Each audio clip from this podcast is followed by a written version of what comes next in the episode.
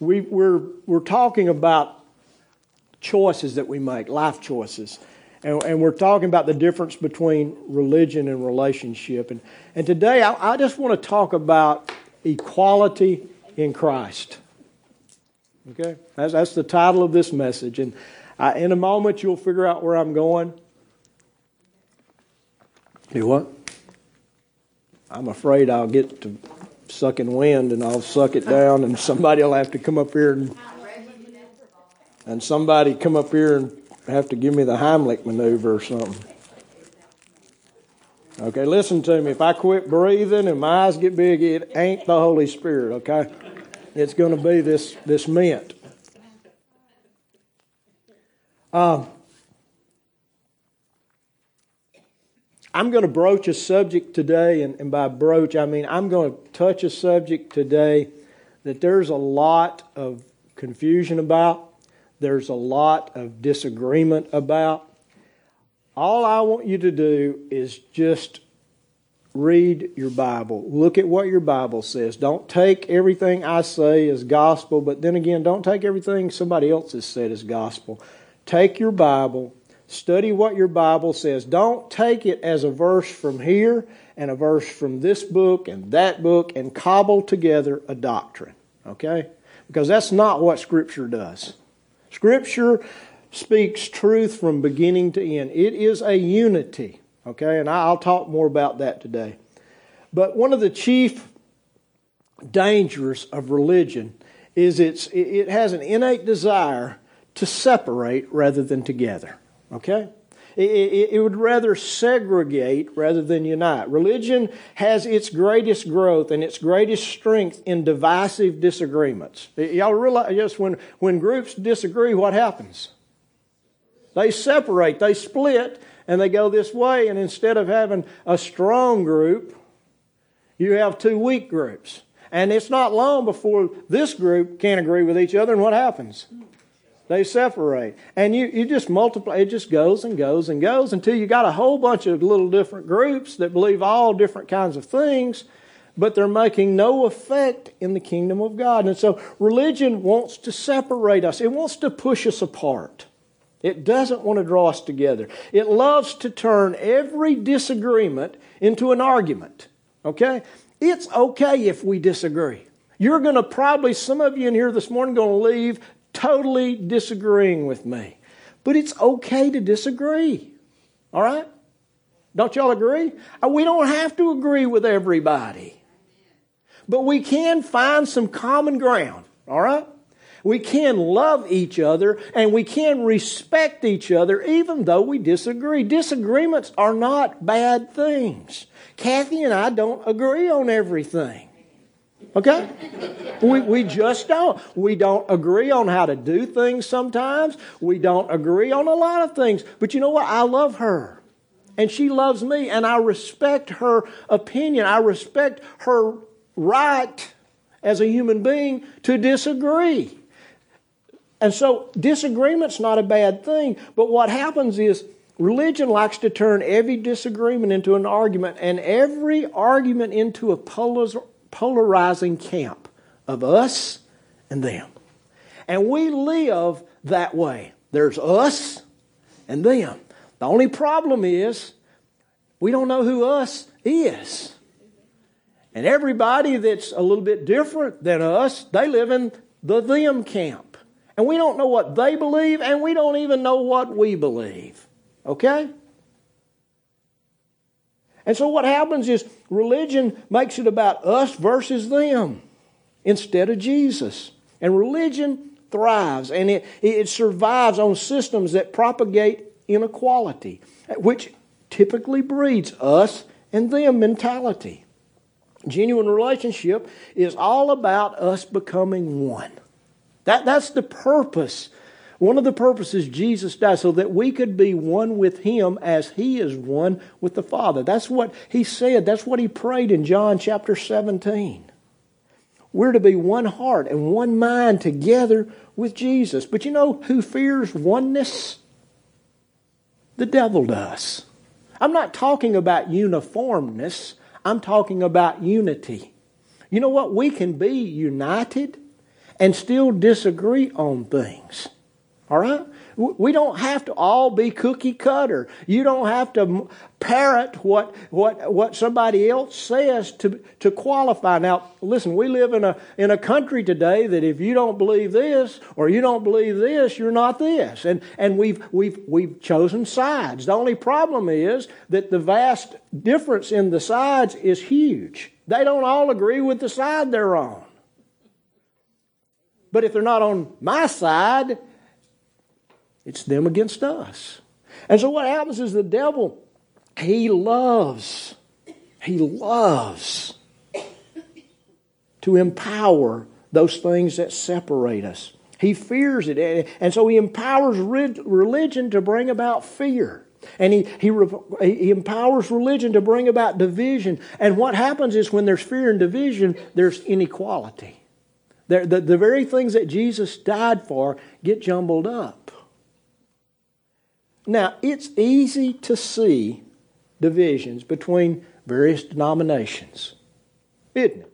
I mean, this denomination believes this, this one believes this, this one believes that, that one believes this. There's differences. And, and, there's lots of theological beliefs, and there's, there's differences. But it's far more subtle when the devil does this, when it's our relationship between each other.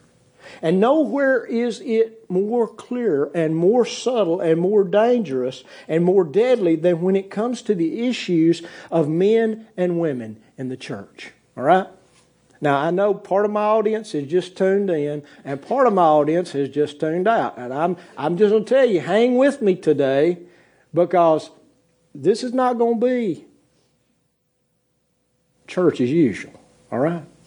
I'm just going to challenge you I want to ask you some questions this morning. I want you to think about them before you answer me, okay?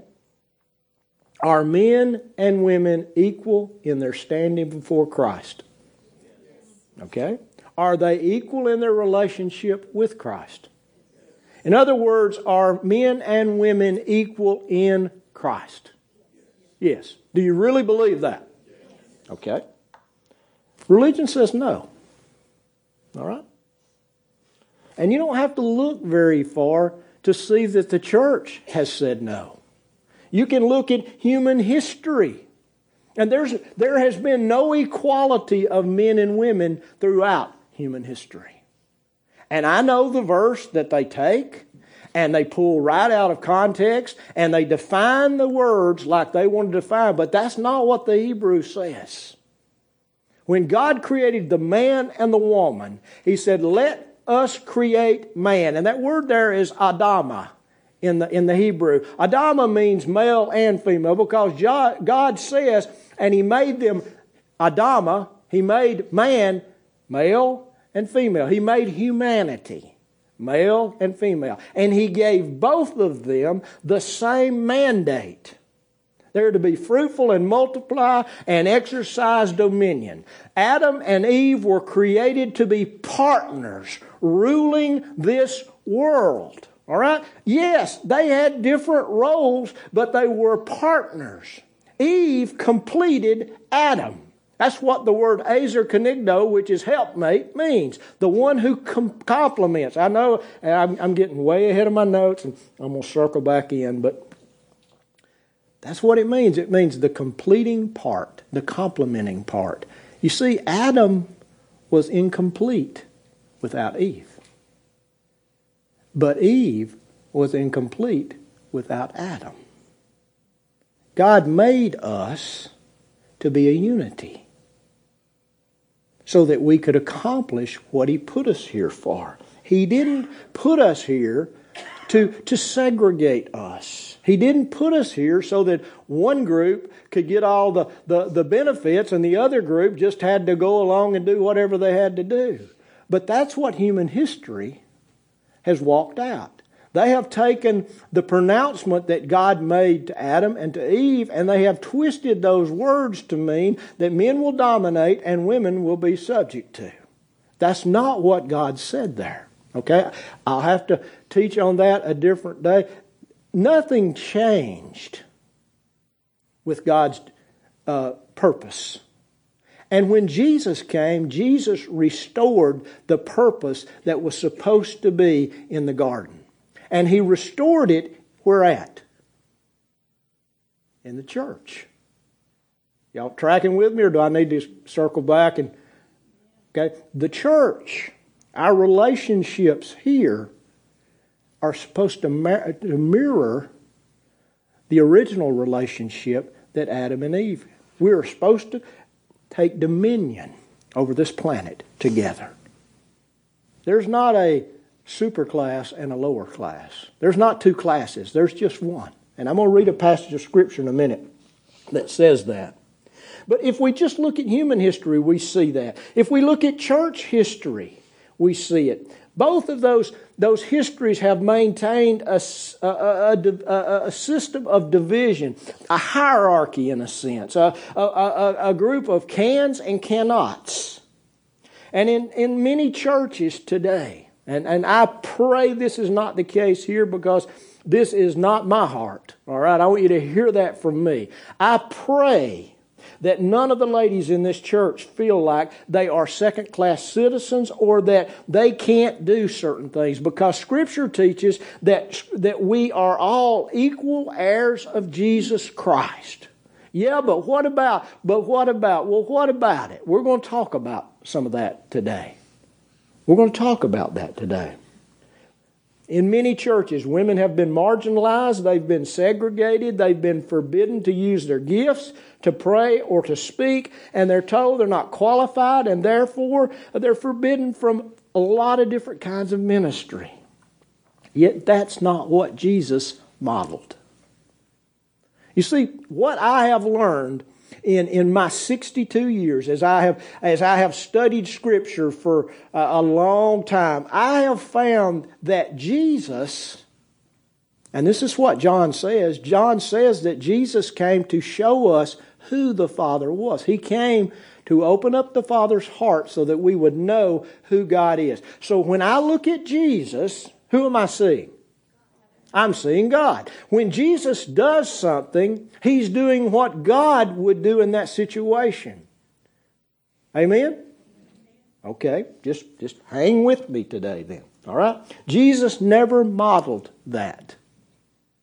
He never modeled that there was a class here and a class here. He never modeled that. He never gave credence to it. He never bent to culture. If you think he did, listen, he would have never spoken to the, uh, to the Samaritan woman.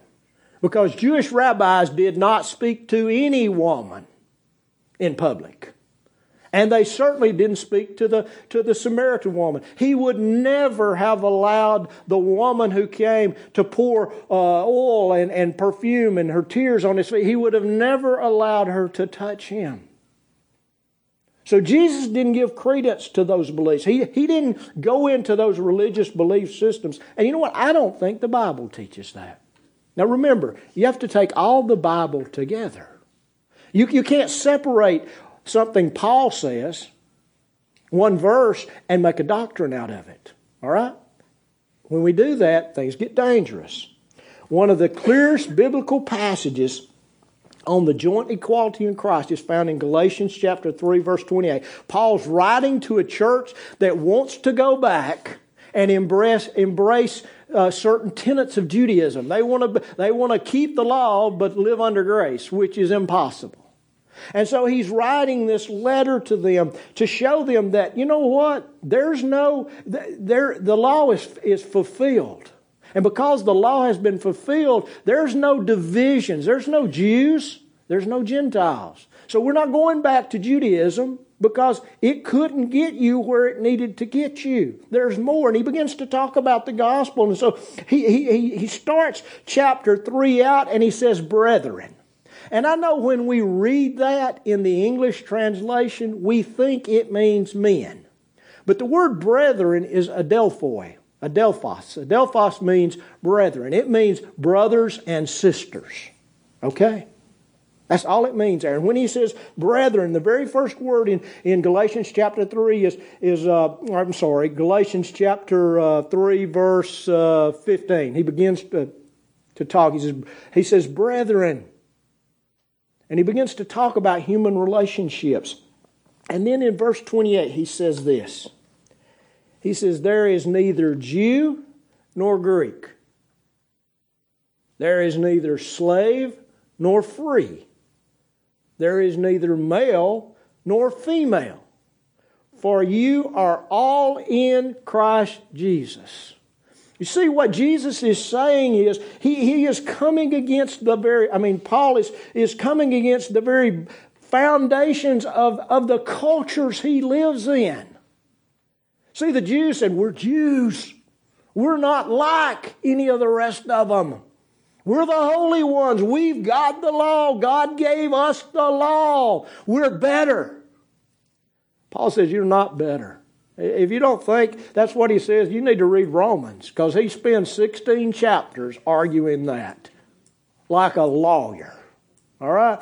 But, but the Jews weren't better. But the Greeks, they thought they were better. They were philosophers. They, they had the culture and they had, they had the paintings, they had the buildings. Uh, we're just better than the Jews. We don't believe in just one God. We, we, we got them all covered in our pantheon. And so there was always this tension between the Jews and the Greeks. You see it from the very beginning of the church. Why were deacons chosen? Because there was an argument between the Jewish widows and the Greek widows, or the Hellenized, the, the Jewish Greek widows. There was an argument, there was a disagreement. And so Paul says there's neither Jew or Greek. In the, in the body of Christ, there is no nationality. And then he says there's neither slave or free. Listen, you are either a slave or you were free. Okay? You, there were different classes of free. There were those that had never been slaves. There were those who had been freed because they'd worked out their, their debt or they had bought their freedom. They were called freedmen. And then there were slaves. Most of the world at this time were slaves. And there was a, a, a line of demarcation between them that you could not cross. Slaves had to do whatever they were told. Okay? I mean, whatever. Female slaves were basically, and male slaves as well, were the property of whomever owned them. And if they wanted to use them in the field, they could. And if they wanted to use them in a sexual manner, they could. And there was nothing that the slaves could do about it. That was the, that was the condition that they lived in. And, and, and culture, the, the Greek and the Roman culture looked at the, the, the owners as you can do anything you want. They're your property. Paul says there's no slaves. There's no free. Now, the early church was made up of slaves and freed people and those who had always been free. So all of a sudden, society's mores and society's rules don't apply any longer in the church. Y'all, y'all got that? This is revolutionary, what's taking place here. Because they would send, the government would send spies out whenever a new group arose and they would check things out. And if they weren't going according to what culture said and the law said, they would shut them down. Does that make sense? And yet Paul is writing to this group and he says, look, there's, there's no longer any Jews and Greeks. There's no separation. There's no longer slave or free. And then he says this there's neither male nor female. Whoa, whoa, whoa, whoa, whoa, whoa, whoa, whoa. Our cultures are built on the differences. That's what the that's what the Jews would say. That's what the Greeks and the Romans would say. No, no, no, no, no, no, no, no, no, no, no, no, no, no, no. But Paul says there's there's no difference. He said, because for you are all one. In other words, God views you not as male or female, not as slave or free, not as Jew or Gentile. He, he views you when you become a part of the church as His. I'm a, I'm a son of God. You say, Nelson, why don't you use daughter of God? Because the Son of God, here's, here's what we have not taught in the church. To be a son of God was a was beyond belief because it, goes back to the adoption thing. When a person, when a when a, a man adopted a son, that son could never be cast off. He could never be turned against. He could never be turned out. That son got the got a a a a, a inheritance of the firstborn, which means he got double. And so when, when Paul uses this idea of we are the sons of God, he's saying to us, men and women, that we have a double inheritance of God. See, when Paul uses this term, it's not a sexist term. It's not a gender term. It's a, it's a, a tremendous truth that he wants to communicate because everybody who read this understood what he's talking about. They understood the adoption thing. We're 2,000 years removed and we don't have a clue. And so he's calling us his sons. And so what Paul is doing here, he's saying is that we're not, we're, there's no nationality, there's no class, there's no gender categories of Christians. There's no division in Christ. There's equality. I want to ask you this. Did, did Jesus pay a different price to redeem men than he did women?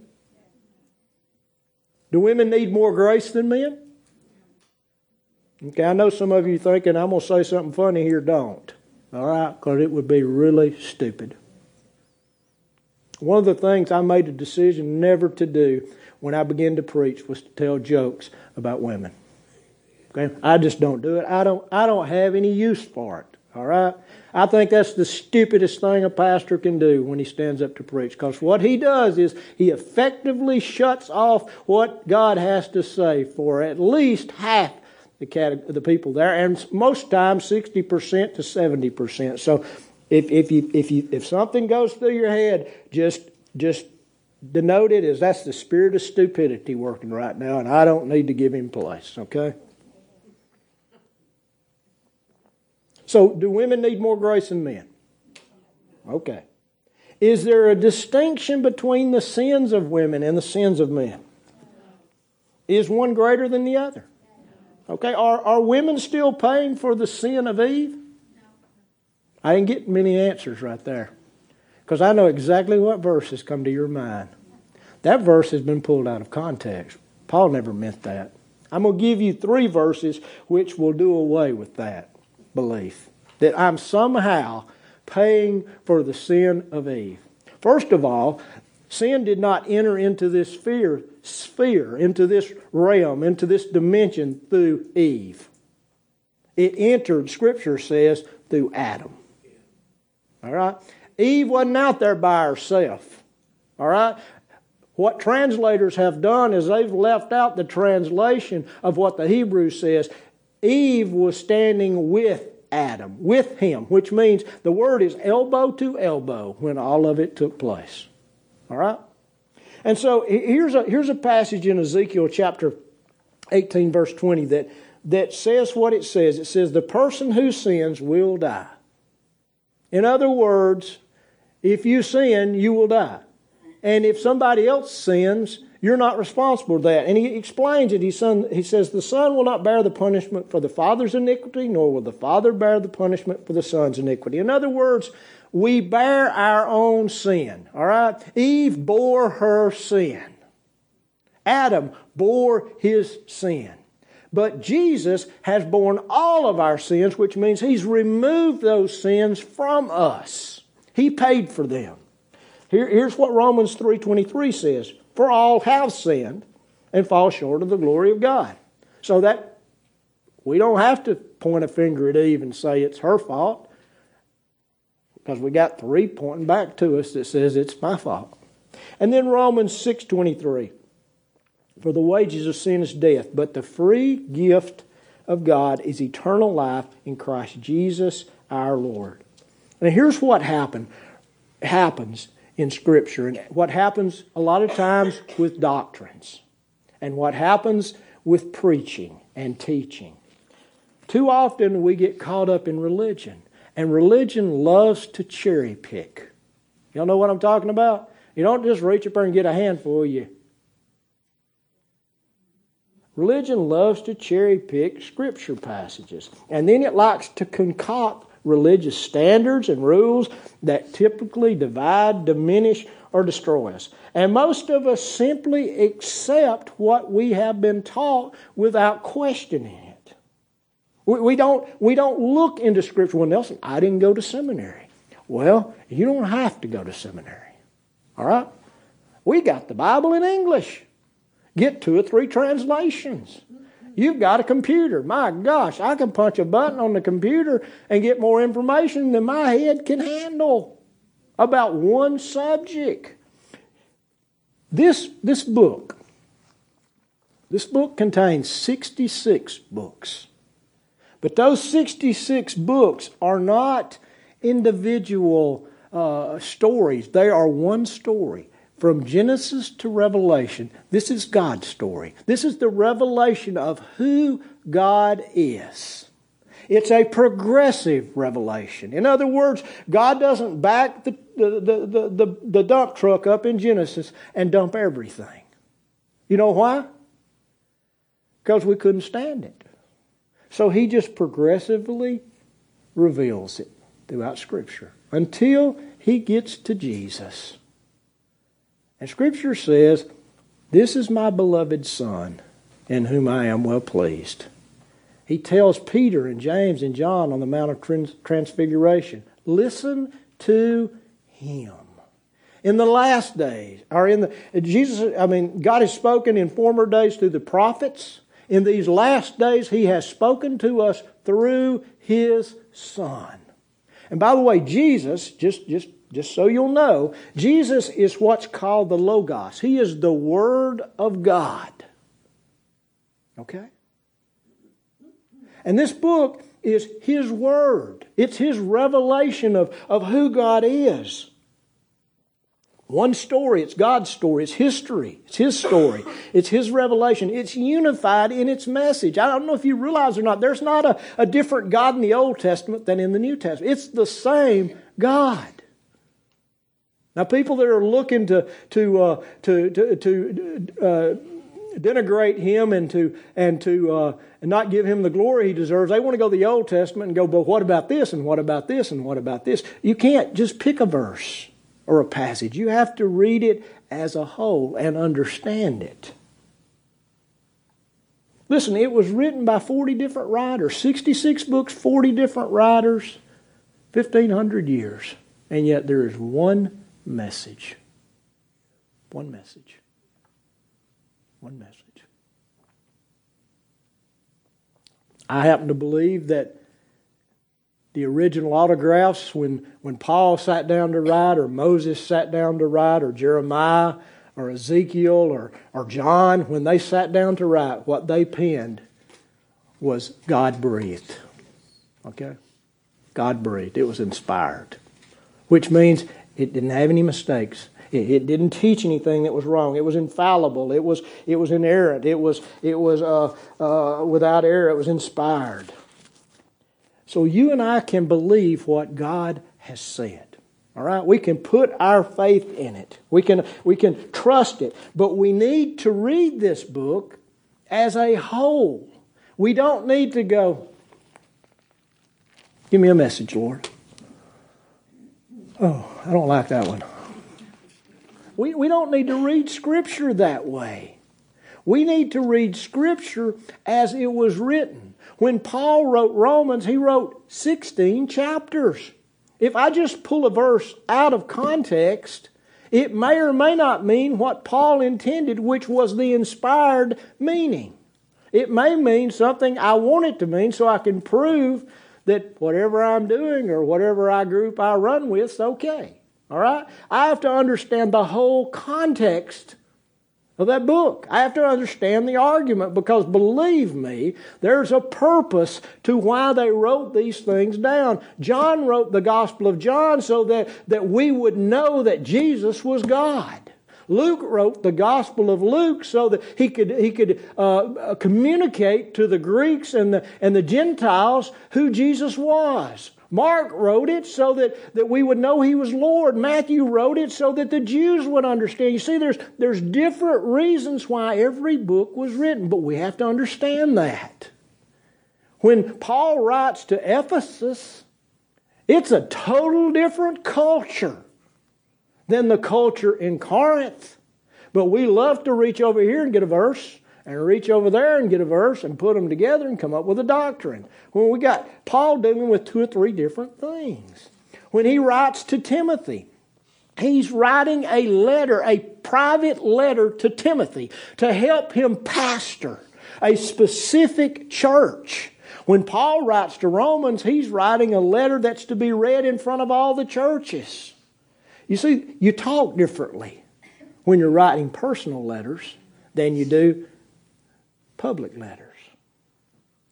And so what happens is we need to read the scriptures as a whole rather than pick out verses to support what we believe or what somebody has told us we ought to believe. And I want to say this, and, and I want to be careful how I say this, but I want you to understand what I'm saying. Translations, interpretations, and doctrines of men are not inspired. They are not inerrant, and they are not infallible. They are the work of men and women who have biases. Okay? That doesn't mean we can't believe this. It doesn't mean we can't stake our life on it. It just means I'm going to have to dig in and do a little work. I can't have a steak dinner every day. I'm going to have to sweat a little bit to figure out what the truth is sometimes. Because, listen, people write from biases. And listen to me, the early church fathers, those men that came in 200 and 300, two generations, 300, uh, three generations, four generations, five generations, six generations away from the apostles, they were biased. They were biased because of the philosophy they believed. They weren't perfect. They were just like us. How many of you have some biases you wish you didn't have? How many of you struggle with some issues that, that just keep cropping up, and the, although you know they're not right, they just kind of crop up when you get angry or mad or you get in a situation? These guys were no different. They were products of the day that they lived in. They say some good things, and they say some stupid things. All right? So I've got to examine it all. I've got, I've got to put it together. And so one of the issues where there's a lot of bias is in the issues of, of men and women. I just find it fascinating that Jesus, uh, when he, when he uh, well, th- that Scripture, let me put it that way, the Holy Spirit, when Scripture wants to teach us about what a relationship with, with, uh, with Jesus is like, what example does he use? Husband and wife. Okay? Now, Paul's writing in the first century, right? Okay? He, he uses uh, the relationship of a husband and wife. And in the marital relationship, God designed and He determined that the roles of the husband and wife, that, that there were certain things they would function under. And if you read Ephesians really close, that marriage relationship was to be uh, uh, overarching that what would what would guide it was a mutual submission to one another. In the very first part of, of the passage there in ephesians where it begins to talk about uh, about uh, marriage it, talks about it's a, it's a general statement that, that you're to be submissive to each one another and so what happens is Paul begins to lay something out that was totally countercultural. It was totally different than what these women and these men understood. It was not the culture they had been raised in, nor the culture their mother and father had been raised in, nor their grandparents, nor their great grandparents, nor as far back as they could go. And he says this, this relationship with Jesus is supposed to, to, to mirror this, this marriage relationship that, that as believers we're to have. It's to be a, a mutual one of self sacrifice. It's to be a mutual one of submission, of, of mutual love and respect. And what happens is this, this relationship has structure built in, it has protection built in, and it has equality of environment built in where both of the individuals can flourish and become all that God designed them to be. Amen? Okay, that's okay. I don't need any amens today. I'll amen myself. That is the divinely designed pattern it was not a picture of the marital relationships of the cultures around them. It's not what we see in antiquity. Most cultures, in fact, dare I say, all cultures restricted women. There were all kinds of restrictions placed on women, and men were free to do whatever they wanted to do. They could do anything, and by that I mean anything. But women were restricted. That was the culture. In the Jewish culture of Jesus' day, women weren't even allowed to go out in public unless they put on their veils. We, we, we look at the, the Muslim ladies and we get all freaked out about that. Look, they're just carrying on a tradition that goes back thousands of years in the Middle East. It's not Islamic. Now, I'm not yay or nay on it, but in Jesus' day, it was, it was to show something. It was to show that the, the ladies who wore the veils and covered themselves were chaste and godly women.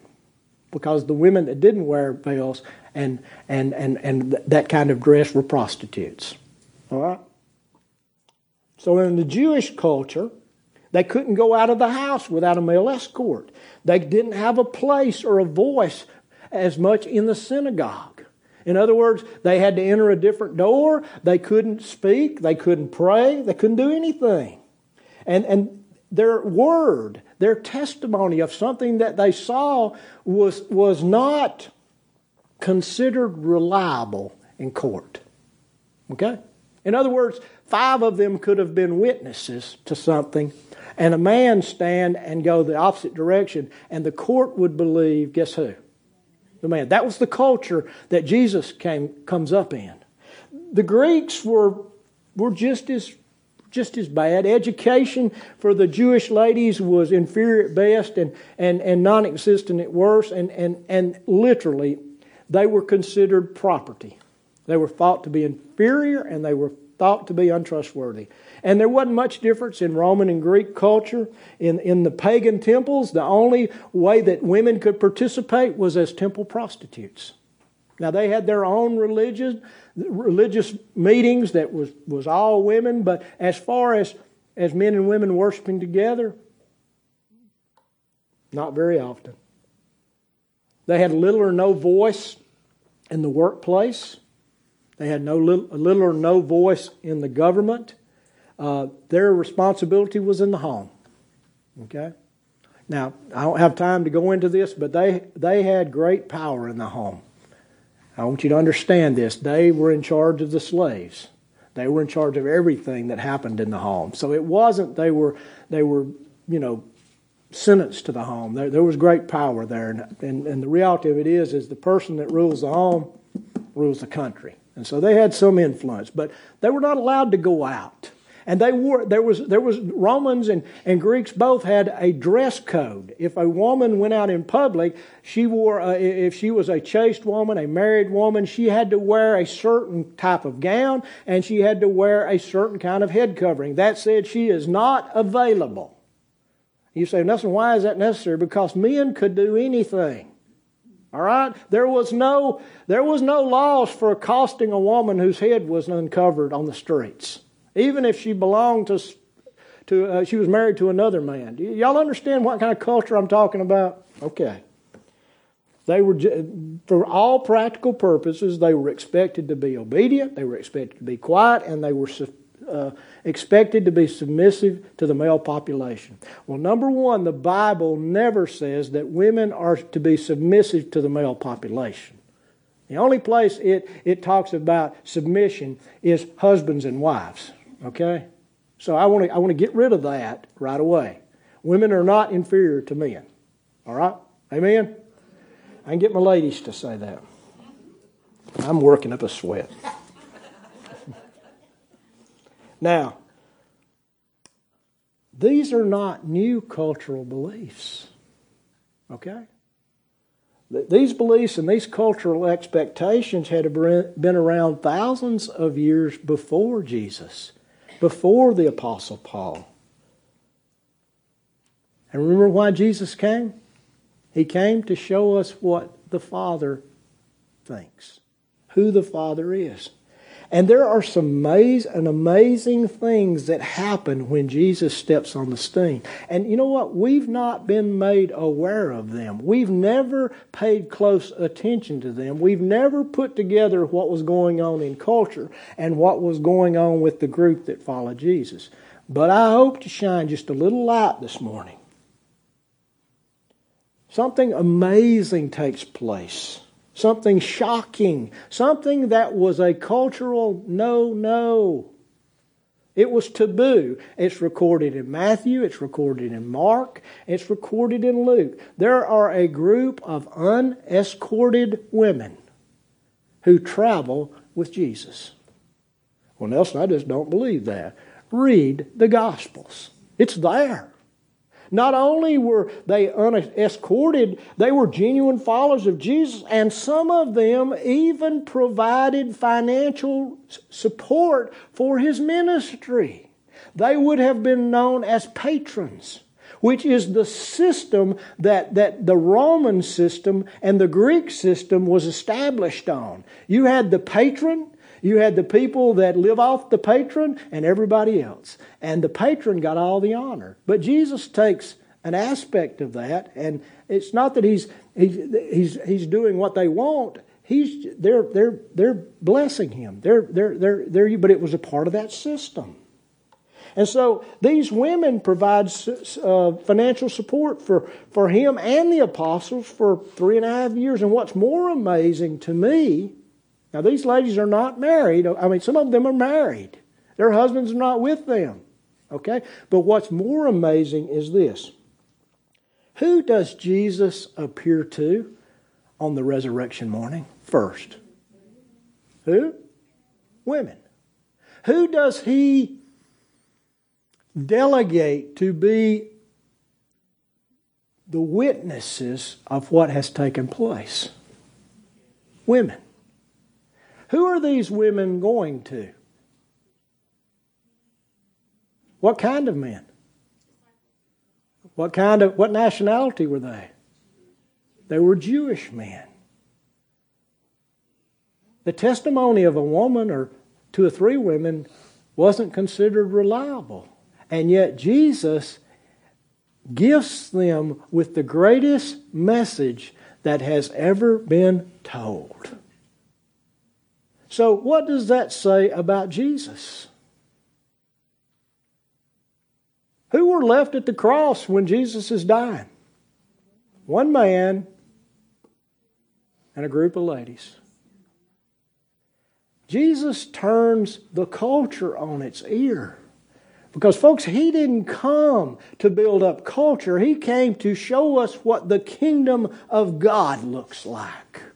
He came to deal with biases. He came to deal with, with segregation. He came to deal with all that stuff, and he started quickly when he steps out in ministry.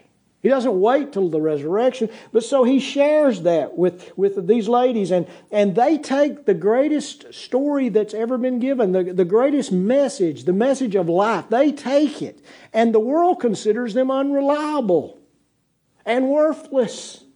And what Jesus does is, is, is he elevates women beyond what the world and what religion says. What happens is the King of Kings restores their original status that they had in creation. So if he restores it, guess what? It's restored. All right? I want to I want to read a quote. I think Tom has this up on on the, he's going to put it up on the screen. It's, it's, it's, it was written by Dorothy Sayers. Dorothy Sayers was a, was a very close friend of C.S. Lewis. And some of you may know who C.S. Lewis is. He was a tremendous Christian writer, uh, uh, a tremendous thinker. But this is what she says. This is what she says. And I want you to listen to it. It, it just struck me when I, it pierced me to my, my heart when I read it. But I want you to listen to it, and I want you to allow the Holy Spirit to use it. Miss Sayer says this. She says, Perhaps it's no wonder that women were the first at the cradle and last at the cross. They had never known a man like this man. There had never been such another. A prophet and a teacher who never nagged at them, who never flattered or, or coaxed or patronized, who never made arch jokes or arch jokes about them, never treated them as either the women, God help us, or the ladies, God bless them, who rebuked without fault finding and praised without condescension, who took their questions and arguments seriously, who never mapped out their sphere for them, never urged them to be feminine or jeered at them for being female, who had no axe to grind and no uneasy male dignity to defend, who took them as he found them and was completely unself conscious. There is no act, no sermon, no parable in the whole gospel that borrows its pungency from female perversity. Nobody could possibly guess from the words of Jesus that there was anything funny about a woman's nature. And that's a powerful statement right there. Know what happened is Jesus crushes the old culture with its religious expectations and, and the good old boy network, and he sets a new standard for Christians. He, he, he makes something new. Listen, our culture is to be the culture of the church. It's to be Christ's church. It's to be what it's supposed to be. It's supposed to be Christ like. Folks, I, have said this once before, but this is what the kingdom of God looks like. Instead, you know what? The church has fallen short of the standard that Christ set. The church has taken the writings of Paul and pulled them out of the biblical context. They've taken a verse here and a verse there and they've taken it most, uh, sadly, they've taken it out of the cultural context. And they've taken it out of the whole of Scripture context, and they've told women to sit down and shut up because you don't have a place in leadership, you don't have a place in teaching, and you're not supposed to express your spiritual gifts. Listen, Paul was not a misogynist. If you don't know what that means, it's somebody who hates and fears women. If you want to know what that is, just go out in culture and you will be you will meet tons of men who are misogynists. They fear women because they haven't taken time to understand who they are.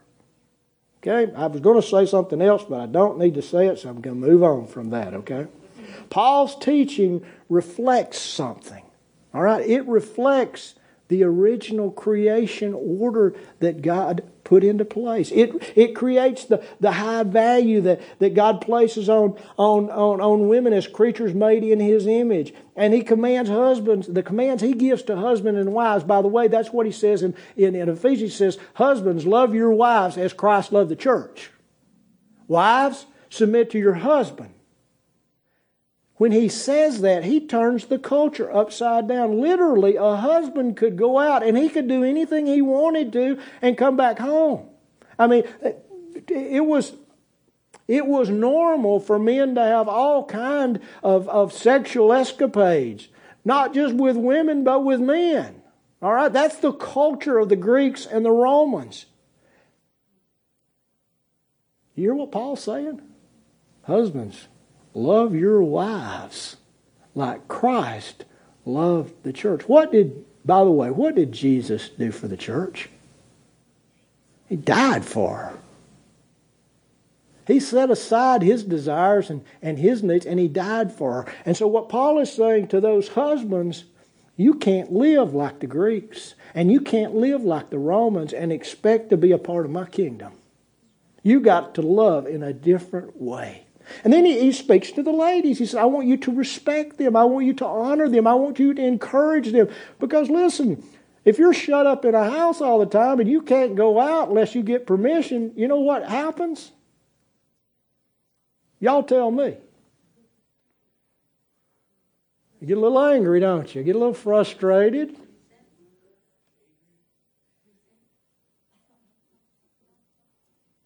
Let's just be real here. There's a word came to my mind, I won't use it because it's not, it just wouldn't be right. Anger is good enough, okay? And it starts to, you know, it starts to ferment. Okay? What, what, does, what, does, what does Jesus say to the ladies? That, that's not going to work in the kingdom. I want you to encourage this guy. Yeah, but he don't deserve it. I want you to encourage him. I want you to be like the bride's supposed to be. And by the way, guys, he's talking to men here that could not even fathom being a bride. That was foreign language to them. Men were not to be feminine in any way, they were to be warriors. Okay, so he's, he's saying to the men, You're a part of the bride. Remember the sons that the ladies have? Jesus is equal employer, okay? He's, he's calling on the men to be brides. And so what happens is he, he paints this picture of marriage and he paints this relationship with God and this relationship between husbands and wives and men and women in the church in a totally new light. He elevates the ladies to the place of honor that was unknown in the world that he lived in. I mean, it was revolutionary what he was teaching. And yet, theologians today that don't spend the time to figure out the context, they, they call him a, a, a man who hated women. Listen, the Apostle Paul didn't hate women. I'm fixing to show you how much Paul loved the women that he served with and that he ministered with.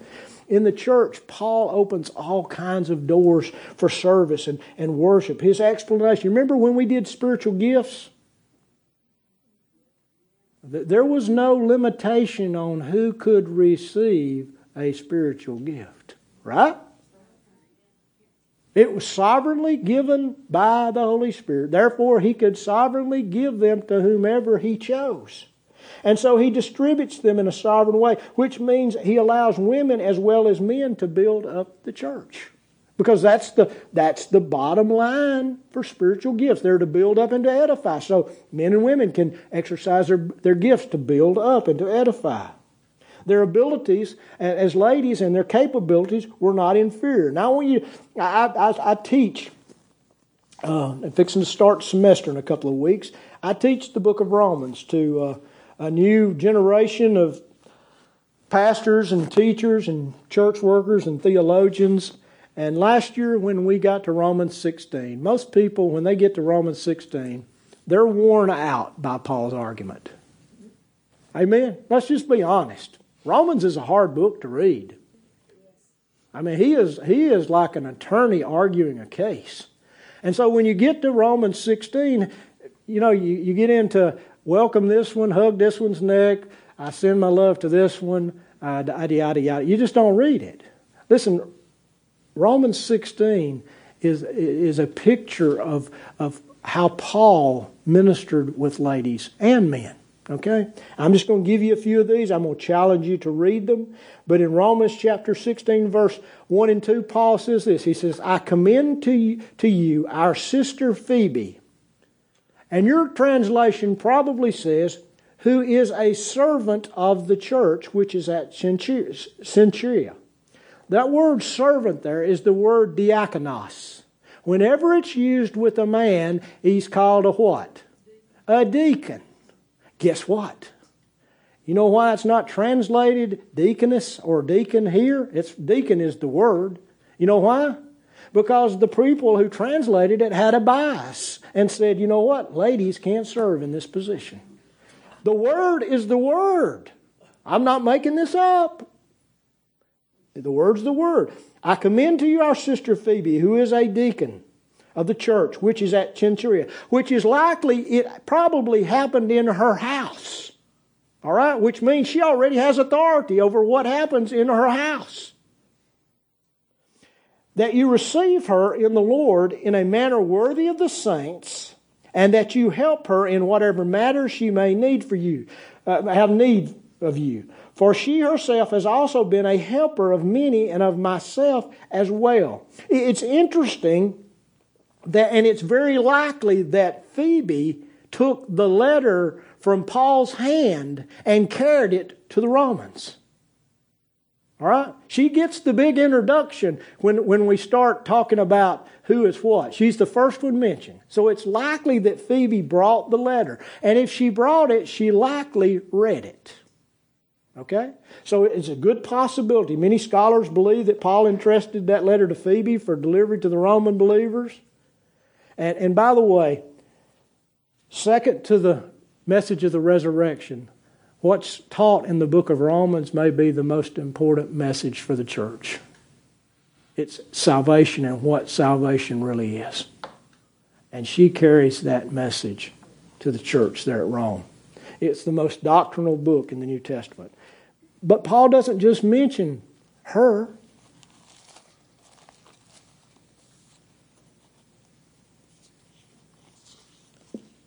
Let me find it.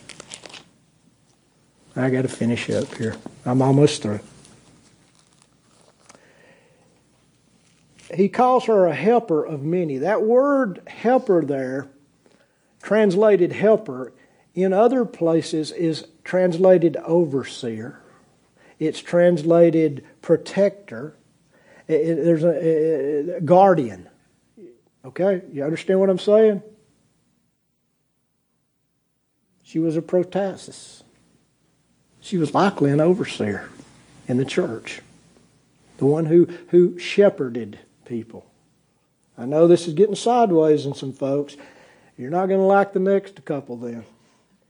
In Romans 16:3, uh, Paul sends his greeting to Priscilla and Aquila. Y'all familiar with Priscilla and Aquila? Luke refers to them as Aquila and Priscilla in the book of Acts. But every time Paul mentions them, he says Aquila, uh, Priscilla and Aquila. Every other place, Bible interpreters go to decide who is the lead and who's the not, except here, they will say, well, then the first person mentioned is probably the leader. Well, guess what? Paul says first, he gives prominence to Priscilla. Priscilla and Aquila are the ones that, that, that discipled Apollos, who was a man who was mighty in the word, but when he came to Corinth, he, he wasn't up to speed. So Priscilla and Aquila, they teach him. Priscilla and Aquila were driven out of Rome by, by the Caesar because the church was, was pushed out. All the Jews had to leave. They end up in Ephesus, and it's very likely that they had a church in their home. And so Paul says about Priscilla and Aquila that, that they're on his ministry team. And they have a house church in their home, and, and they played a great part in, in the ministry. And like I said, he, he mentions her name over and over and over. And then in Romans 16 6, 6 he says this. He sends his greeting to Mary, who has worked hard for you. In other words, he's, he's commending this lady for working hard in the church. Whenever he uses this, this phraseology in other letters, he's talking about people who have ministered in those churches. And here's the one that will, uh, this one will, will, will just blow your mind. In, in Romans 16 7, Paul says, Greet Andronicus and Junia, my kinsmen and my fellow prisoners, who are outstanding among the apostles, who were also who also were in Christ before me. Andronicus is a male name, Junia is a female name. Now, you may have a translation that has Junius. There was no Junius for about six centuries, there was only a Junia. Even church fathers who, by and large, were not favorable to women. John Chrysostom, who is, who is called the Golden Mouth, he's, he, was a tremendous preacher. He, he says this. He says this about Junia. He said, She must have been something to have been named with the apostles. They must have been something for Paul to give them that. But in about the 6th, 7th, 8th century, it seems like a scribe decided that, you know what, women can't be apostles. That's got to be Junius. The only problem is Junius does that name does not exist in Latin or in Greek. They've never found a, a pottery shard, a, a, a, a writing, or anything with that name. But it's come down in translations, and certain translations still carry that. They're there's a bias there. You say, Nelson, what does all that mean? It means that the Bible faithfully records what happened. If you read your Old Testament and you read your New Testament, you will find Miriam was a leader of Israel. I think that's the word it uses. Huldah was a prophetess. Deborah was a prophetess. A guy goes to Deborah and says, What does the Lord say? And he says, If you'll go up, you'll have a great victory. He says, I'm not going if you don't go. And, and Deborah says, Well, you won't get the victory, a lady will. And she leads the army with him. I didn't know that was in the Bible. It is. Isaiah's wife is called a prophetess. The daughters of Philip in the New Testament, they're known as prophetesses. Listen, the church need here's what I here's all I'm saying.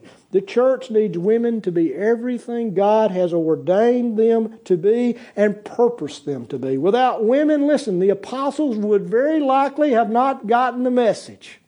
All right? You say, well, how do you know that? Well, I don't, but how do you not know that? It is what it is. And I can say this because I have studied church history closely and I have been a part of church history. Without ladies, the church would almost have disappeared. All right? But I was a part of a, of a, a, a group and I, that, that, that the men disappeared out of. And the ladies held on. And you know what? God sent men back. You see that all through history. Without faithful women, the church may have disappeared. And so the time has come for the church to validate and appreciate and empower ladies who love and serve Jesus. Listen, the devil does not want women to be free to minister to Jesus and to others. You know why? Because he fears the power God has given them to nurture and stand in faith. And so, therefore, he appeals to our fears and he uh, uh, appeals to our distrust and our mistrust and to our uncertainty over what the Bible teaches and to our re- regional, and we live in the South, our regional culture and to our denominational biases. Well, since we're not denominational, we're not going to have those biases, all right? I'm not anyway. He stirs all this up, and what he does is he dresses it in very pious robes of religion. You say, Nelson, where did all this come from? I made a, a, a, a not a vow, I don't, I don't mean a vow, but I made a decision early on when I went into ministry that I was always going to be a student, okay? not an expert, a student. Which means I give Jesus liberty every day to show me where I've believed something wrong. And guess what? Over my 50 or so years of, of following Jesus, He has shown me a few of those things. He's shown me a great, a tremendous amount of things that I was taught right. But there were some errors. And whenever he showed me an error, I had to confront it, which meant I had to study it. I had to dig into it. I had to read. I had to figure out what the Word said. Listen, I went to a school which was cessationist and did not believe in the gifts of the Spirit, but they taught me how to use this book. They gave me the tools that gave me the ability to look and to find out what this book says. And God gave me a mind to think with. And so I had to consider things. And when I came out in a place where, you know what, this is kind of strange, I just keep digging. And I'll be honest with you, I've come to that place on this issue. I know what this says, I know what that verse says. I know if you put them together, it looks like a really good doctrine. But Paul didn't put them together. He wrote the letters 20 years, 15 years apart. He wrote them to different areas in the world who had different issues going on. I was taught if you don't use the context, you don't have you don't have truth. You get whatever you get. And so I began to put that together and I realized, you know, maybe some of what I've been taught in this area is possibly wrong. God forbid. And then I looked at the experiences that I saw. I can remember talking to young women that, that God had called them into ministry. I could see it. I could see the calling on their life. I, have I've served on staffs where this, this excuse would be given. We don't believe that a lady can be a senior pastor. I'm still dealing with that, okay? But but we don't believe that, but they can be they can be under pastors. But the problem was they would never give them that title. They were always called directors. I even confronted a, a pastor about that. I said, "Look, how can we call them directors when they do the same thing we do?" Okay, you either if you don't if you don't believe it, don't say it. Uh, does it make sense? So I've been struggling with this for a long time. I've come to the place where this is what I believe. We're equal. And because we're equal, God can use us any way He wants to use us. We're not talking about culture. We're not talking about history. We're talking about the body of Christ where there is neither male nor female, there's neither Jew or Gentile, there's neither slave nor free. We are one in Christ. So I'm just, I'm bringing this today because what we need in this church is some men and some women who will stand up and they will step out and they will start doing what God has called them to do. That, that, that's it. Listen, you don't need my permission to minister to people. Jesus gave you that mandate. He called you to do that. That was His commission to you. You don't need my permission. I wish you'd just do it. If we make a mess, we'll clean it up. We'll figure out how to do it better. But we need men and women who will just start doing what God's called them to do and stop allowing what somebody else who claimed to be an expert told you or taught you about who you are and what the limits of what you can do or cannot do. There are no experts. None. Jesus is the only expert. If you want to interpret Scripture, interpret it through the Gospels. Look back through Jesus. Look forward through Jesus because none of the scriptures go against Jesus. All right? They don't. If they do, then this is not the Word of God. Start listening to who God says you are. Young ladies, stop listening to what the world says, what the world says you ought to do and how you ought to do it. Start listening to God. Older ladies, stop believing what you've been told all your life and listen to what God says. God has given you a backbone. Straighten up, okay? Stop looking down. Start looking up. Start looking out. Men, get your acts together if you have an issue. Figure out what the issue is and deal with it, okay? I'm preaching to myself today. But just start listening to what God says and what God wants to do through you, through Christ. And you know what you will find? There are no limits. None. Except the ones you impose on yourself or you allow somebody else to impose on you. All right? If God's given you a prophetic gift, use it. If God's given you a, a, serving gift, use it. If God's given you a healing gift, use it. If God's given you a miracle gift, use it. All right? Don't, don't, well, I'm not qualified. None of us are qualified. We've been qualified by Jesus Christ. That's the only qualification you need. You don't need a degree on your wall. You don't need this school or that school or this denomination or that denomination supporting you. You just need Jesus. We'll close with this. I'm going to take a breath. Paul says this. And when Paul says this, Scripture says that there is no prophecy that comes by the desire of somebody's heart. It comes through the Holy Spirit. Paul speaks this word. He says, There is neither Jew nor Greek. There's neither slave nor free. There is neither male nor female. For you, and that's a plural you. That's all of us for you are all, all one in Christ Jesus. We are one.